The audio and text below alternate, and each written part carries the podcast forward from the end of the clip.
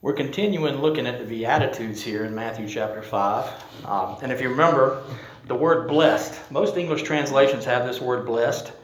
Um, the, the best English translation we have for this word is the English word happy. But that's probably not the best word to use because our definition of happy is probably not uh, what the author intended when he was talking about being blessed. It's probably better to understand this word as being fortunate because you're in God's favor although you can be happy and be because you're fortunate that God has smiled upon you, but the idea is tied up more in the idea of having joy. You can have joy in difficult circumstances, whereas happiness is sometimes fleeting. Um, but I'm just going to use the word blessed because that's what most English translations uh, use. I'm just going to read through all of the Beatitudes that we have here, and then we're going to go look at the second one tonight, which is verse 4. But it begins Blessed are the poor in spirit, for the kingdom of heaven is theirs. Blessed are those who mourn, for they will be comforted.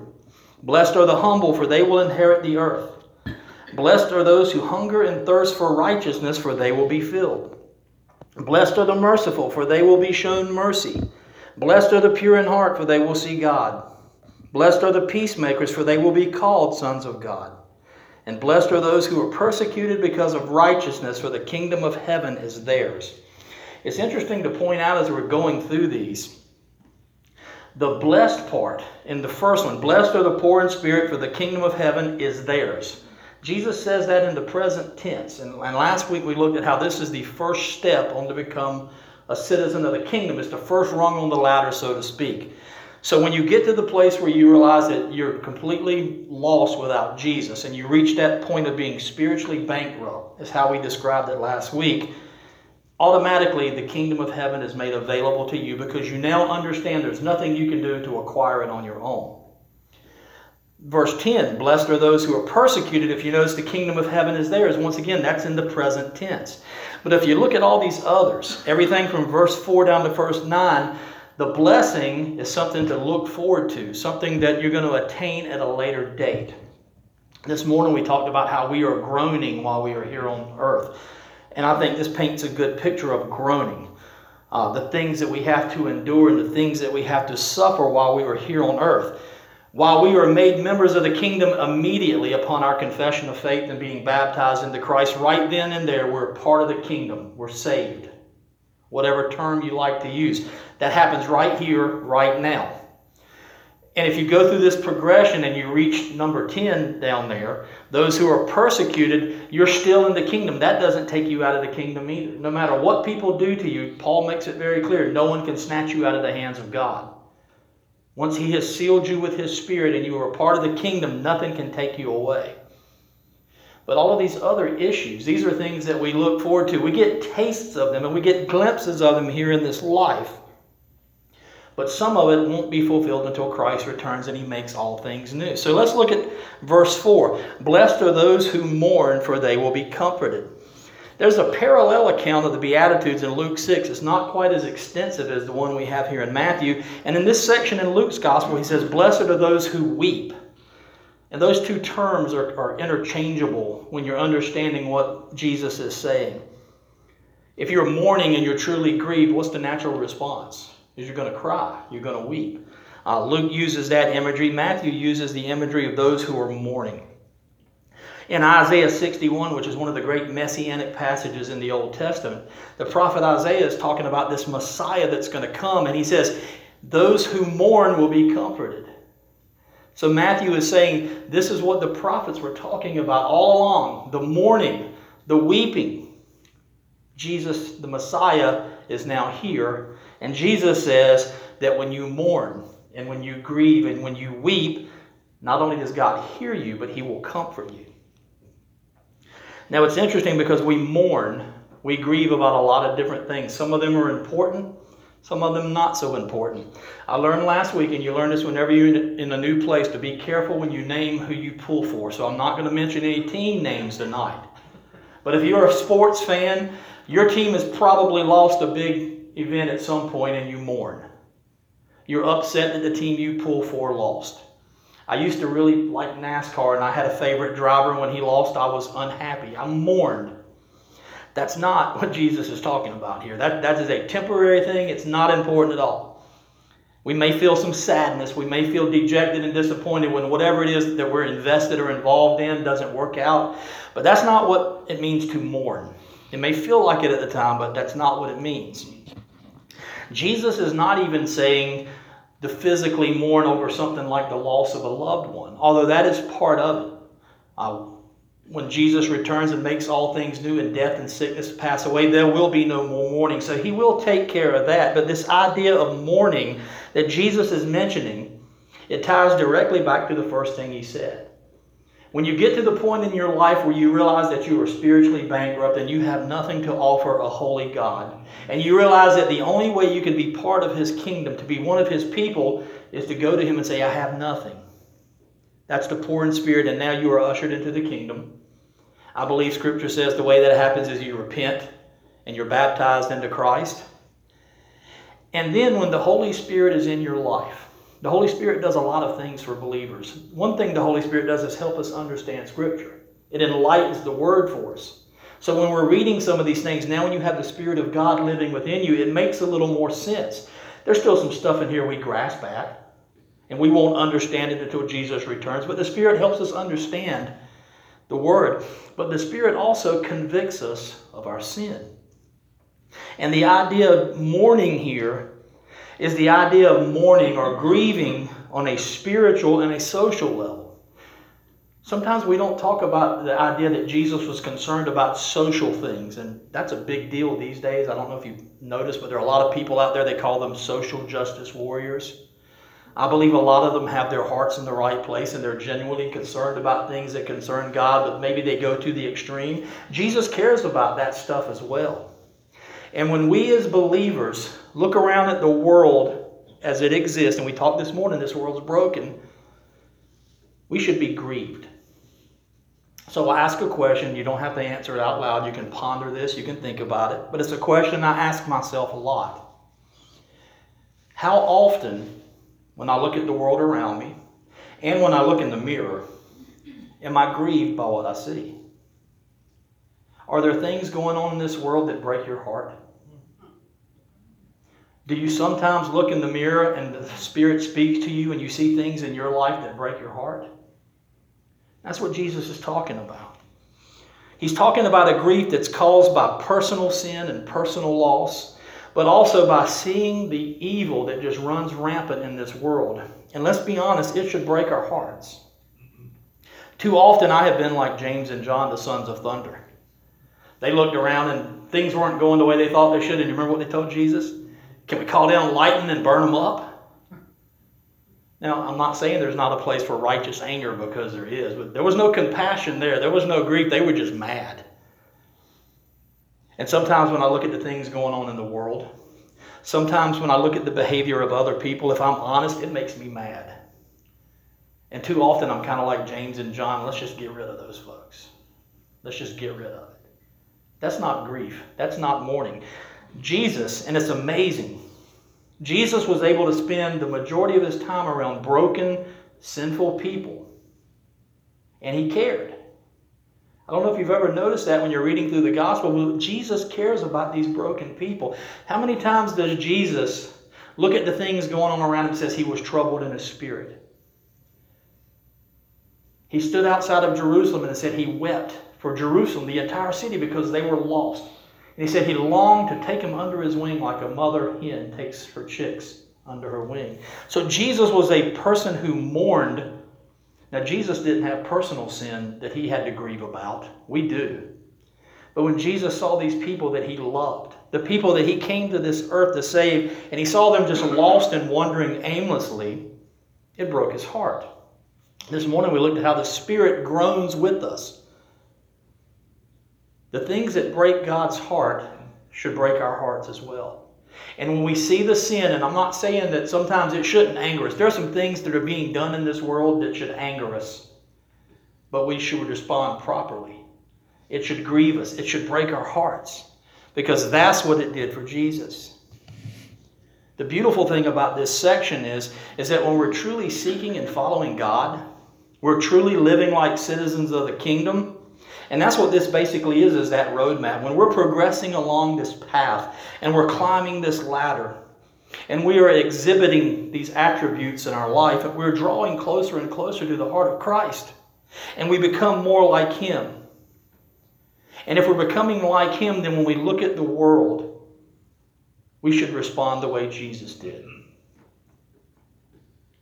It broke Jesus' heart to see these people who were lost. That's why he spent so much time with the sinners. One of the accusations you see over and over again from the religious people was what? Jesus did what? He's hanging out with sinners. He doesn't know who he's hanging out with.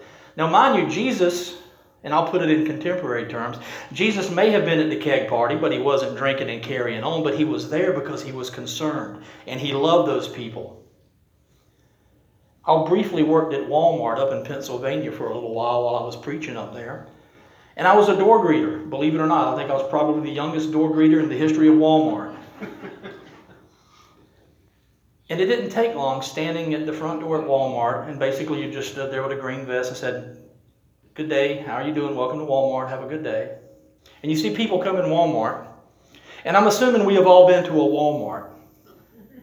And if you go to Walmart and you pay attention, there is an interesting cross section of people that inhabit Walmarts. And the temptation is to stand there and to see people come in and to make judgments and to assume things. In fact, there's actually a website called The People of Walmart where people go in and take unflattering pictures. They post them so they can spend their time making fun of people. And I would stand at Walmart for eight hours a day as people come in, and it dawned on me those people were created in the image of God. And God loved them. Genesis makes it very clear all humans, man, woman, child, everyone is created in the image of God. John 3:16 makes it very clear that Jesus loves every single one of them. And here we are making fun of people because they dress unflatteringly or they do things that are ignorant. And what that should do is break our hearts. And we should grieve for people who are lost, but so often we make fun.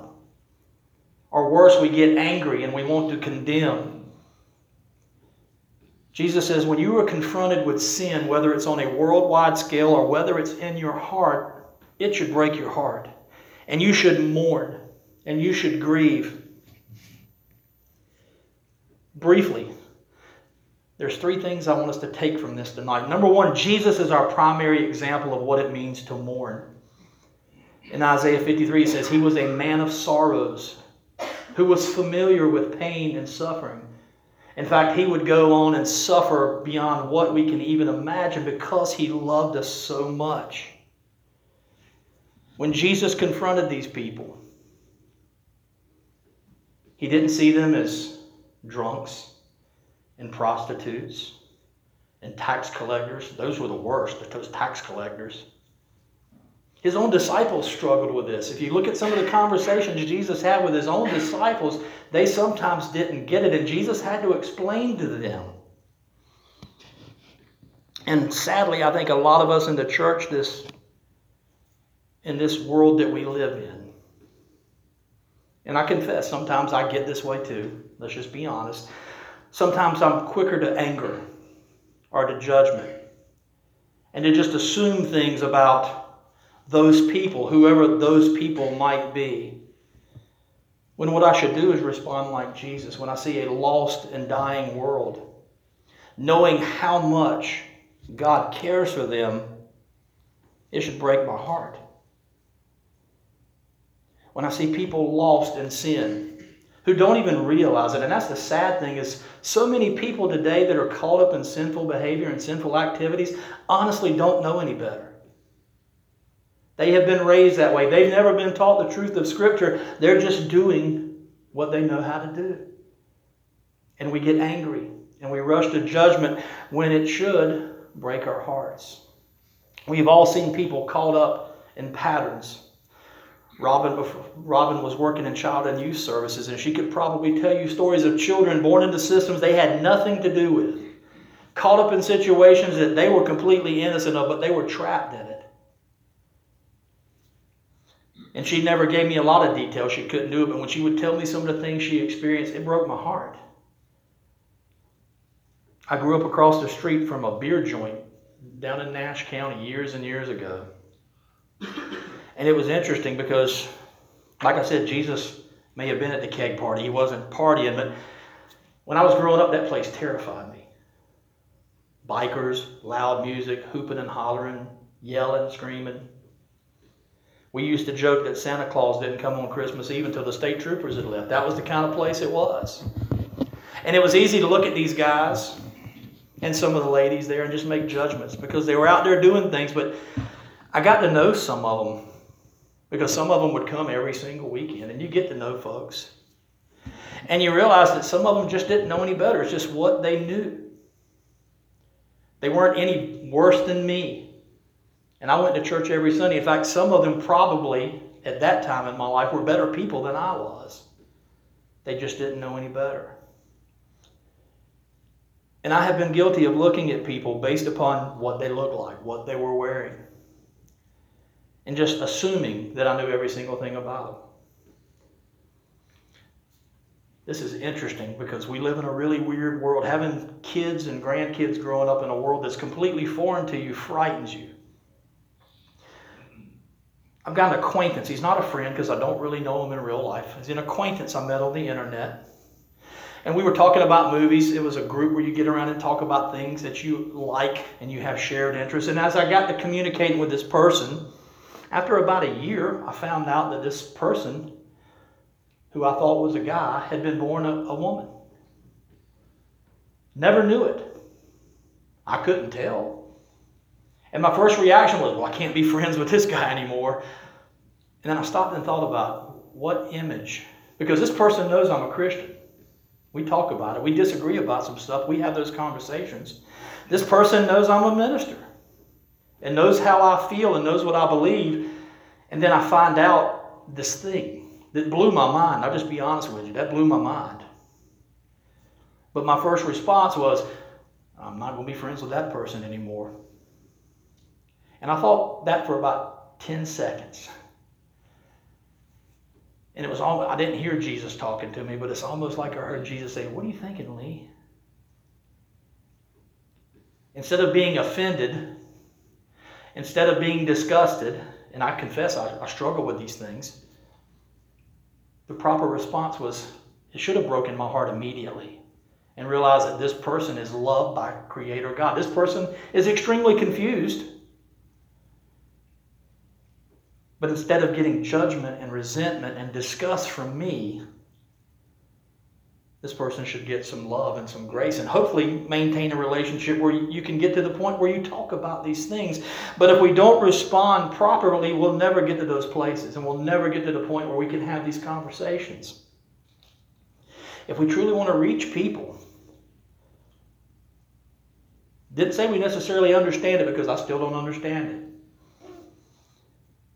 But it breaks my heart. Because I believe it breaks Jesus' heart. So Jesus is our primary example, first of all. Because when Jesus saw the situation that people were in, he mourned and he grieved. The second thing is we should mourn for our own shortcomings. We should mourn for our own sins. Have you ever done something? And once again, I'm not asking you to raise hands or confess anything tonight, but I want you to think about it. Because I have these conversations with myself. I'm one of those people that like to wake up in the middle of the night for absolutely no reason and can't go back to sleep. And at 3 o'clock, these are the kind of things that come into your mind. Have you ever done something that you knew was wrong before you ever did it? How did you feel after? There are a lot of things that I have done in my life that I regret. And there were times in my life where I would do them and I'd feel a little guilty because I was raised in church my whole life. And sometimes I would do these things willingly, knowing that they were wrong, and I'd feel a little twinge of guilt. And I would say the little prayer, Lord, forgive me. Promise I won't do that anymore. To find myself doing it again and again and again because I hadn't truly understood the ramifications of what I had done. I may have felt a twinge of guilt. I may have felt sorry, but that's not the same thing as mourning and grieving. I'll give you two perfect examples. Two of Jesus' 12 disciples betrayed him. Two of them. We always think about Judas, but remember, Peter betrayed him three times. And if you go back and read the, the accounts of what happened, both of them were genuinely sorry for what they had done. In fact, Judas went back and tried to give the money back, if you remember. He felt sorry for what he did. He realized Jesus was innocent and he had played a part. He had been played, and he felt bad. But I think the difference between Judas and Peter, because if you remember, Peter's story ends up he's having breakfast with Jesus on the banks. And three times Jesus says, Do you love me? And each time Peter's like, Yes, I love you. Peter was truly grieved. In fact, it happened almost immediately. If you remember, as soon as the rooster crowed, Peter understood the ramifications of what he had done, and it broke his heart, and he responded accordingly. Judas felt bad, and what did Judas do? He went off and killed himself. We've all felt sorry. We've all felt guilty for the things that we have done. And that's good. That's the Holy Spirit working in our lives. But what it should do is lead us to the point where we grieve and we mourn. And what that does is it causes a change in who we are. One of the best examples, if you still have your Bible open, is in Psalm 51. So if you want to turn over there, this is King David. King David, a man who the Bible says was a man what? After God's own heart. David, who wrote these beautiful psalms of praise and worship. But David was also a liar, he was an adulterer, and he was a murderer. We all know the story what happened. He was out there and he saw Bathsheba and he sent for her and he committed this sin. And then, trying to cover it up, he brought her husband back. And when her husband was more righteous than he was at the moment, he sent him out and had him killed. My favorite part of that story, if you can have a favorite part to a story that involves lying, adultery, and murder, is that the prophet Nathan came to him and confronted him, if you remember. He said, David, keep in mind, he's taking his life into his hands confronting the king. But Nathan was grieved by David's sin because he understood what it meant. And he says, David, let me tell you a story. And he told a story about this man who had this one little baby lamb who he loved like a member of the family. And he raised this little lamb and he cared for this lamb. And then there was this guy who was rich and had fields and fields and fields full of animals. But instead of killing one of his own, he stole the man's lamb and killed this man's lamb. And Nathan says, What do you think about that, king? He says, He ought to take that guy out and kill him. That's terrible. And then Nathan looked at him and says, It's you, buddy. I'm paraphrasing. It's you. And then, then David wrote Psalm 51. Absolutely beautiful passage of Scripture. And in this, if you're wondering what it means to mourn and grieve for your sin, I think David paints us a beautiful picture here. We already understand that God grieves. Now, listen to what it sounds like to a person who has been confronted with their sin and it truly breaks their heart. King David says, Be gracious to me, God, according to your faithful love, according to your abundant compassion. Blot out my re- rebellion or transgression. And that word in the Hebrew means to break someone's trust. It's a breach of trust. Completely wash away my guilt or my iniquity and cleanse me from my sin. For I am conscious of my rebellion, and my sin is always before me.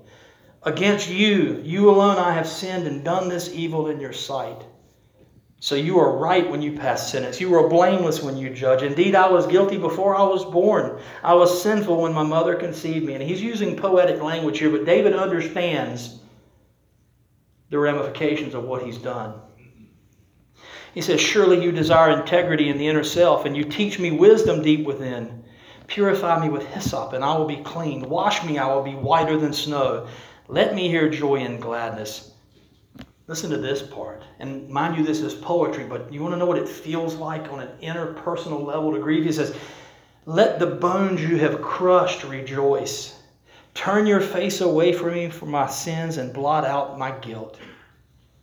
And then the proper response is after you grieve and mourn and you confess your sins, you pray, God, create a clean heart for me. Renew a steadfast spirit within me. Do not banish me from your presence or take your Holy Spirit from me. Restore the joy of your salvation to me and sustain me by giving me a willing spirit. Then I will teach the rebellious your ways, and sinners will return to you. When we truly confront our sin and we grieve and mourn, the first thing we're going to do is we're going to go to God and take care of it. And unless you've been baptized into Jesus, you can't do that. But for those of us who are Christians, and I don't believe we can achieve perfection in this lifetime, I think we, we can become more righteous. That's the process of sanctification. But for those of us who are believers, when we confront our sin, we go to God and we confess it. It's like you said in your communion meditation this morning. We don't confess our sins to tell God what we've done. He knows. God doesn't need to hear us confess our sins. You know who does? We do. And when we grieve and we mourn, Scripture says, when we confess our sins to God, what does He say? He's faithful to forgive. And then the beautiful thing is, is we can be restored. And the last thing David says there in verse 13 is after we have had this face to face, this sit down, come to Jesus meeting, and we've confessed our sins and confronted it, and, con- and God has forgiven it, then we go out and we live it by example and we tell others. We share the gospel. We can find comfort here in this world when we mourn. Because on a personal level, we find forgiveness. We know because of what Jesus did on the cross, we have forgiveness. So we get a taste of that comfort and that blessing here and now. We can see others leave sinful lifestyles and come to know Christ, and we get a taste of that comfort. But ultimately, the comfort is waiting for us. Because one day Jesus is going to return, and all of his enemies are going to be vanquished. There'll be no more devil. There'll be no more temptation. There'll be no more sin. And we'll truly understand what it feels like to have our tears wiped away and to be comforted. I think there are four things, and this is how we'll close tonight. There are four ways we experience this comfort right now. Ultimately, we have to wait for Christ to return to see the complete fulfillment. But the way we receive comfort here and now when we're grieved and when we mourn, whether it's over the sinfulness of this world or our own personal sins, we're comforted by the gospel message that Jesus Christ came and He died for us, and we don't have to. We are comforted by the Holy Spirit that lives within us when we're baptized into His name. This morning's passage said the Spirit grieves along with us. Number three, we're comforted by these scriptures that over and over again tell us of promises that God hears and God forgives and God's going to fix it all. And lastly, we're comforted by the saints, by one another. We come along beside one another and bear one another's burdens. And instead of assuming or judging, we listen and we have grace and we have mercy because we're broken along with each other. I don't know what anybody's going through tonight. Uh, I'm the kind of person I always issue an invitation because I just don't know. There may be someone sitting in this room tonight that's broken. Maybe you've got to that first step and you're poor in spirit and you're broken and you're still mourning. There's something in your life that you need to take care of. So tonight, as we sing our last song, if you have any sort of decision to make tonight, we'll invite you to do so as we stand and sing.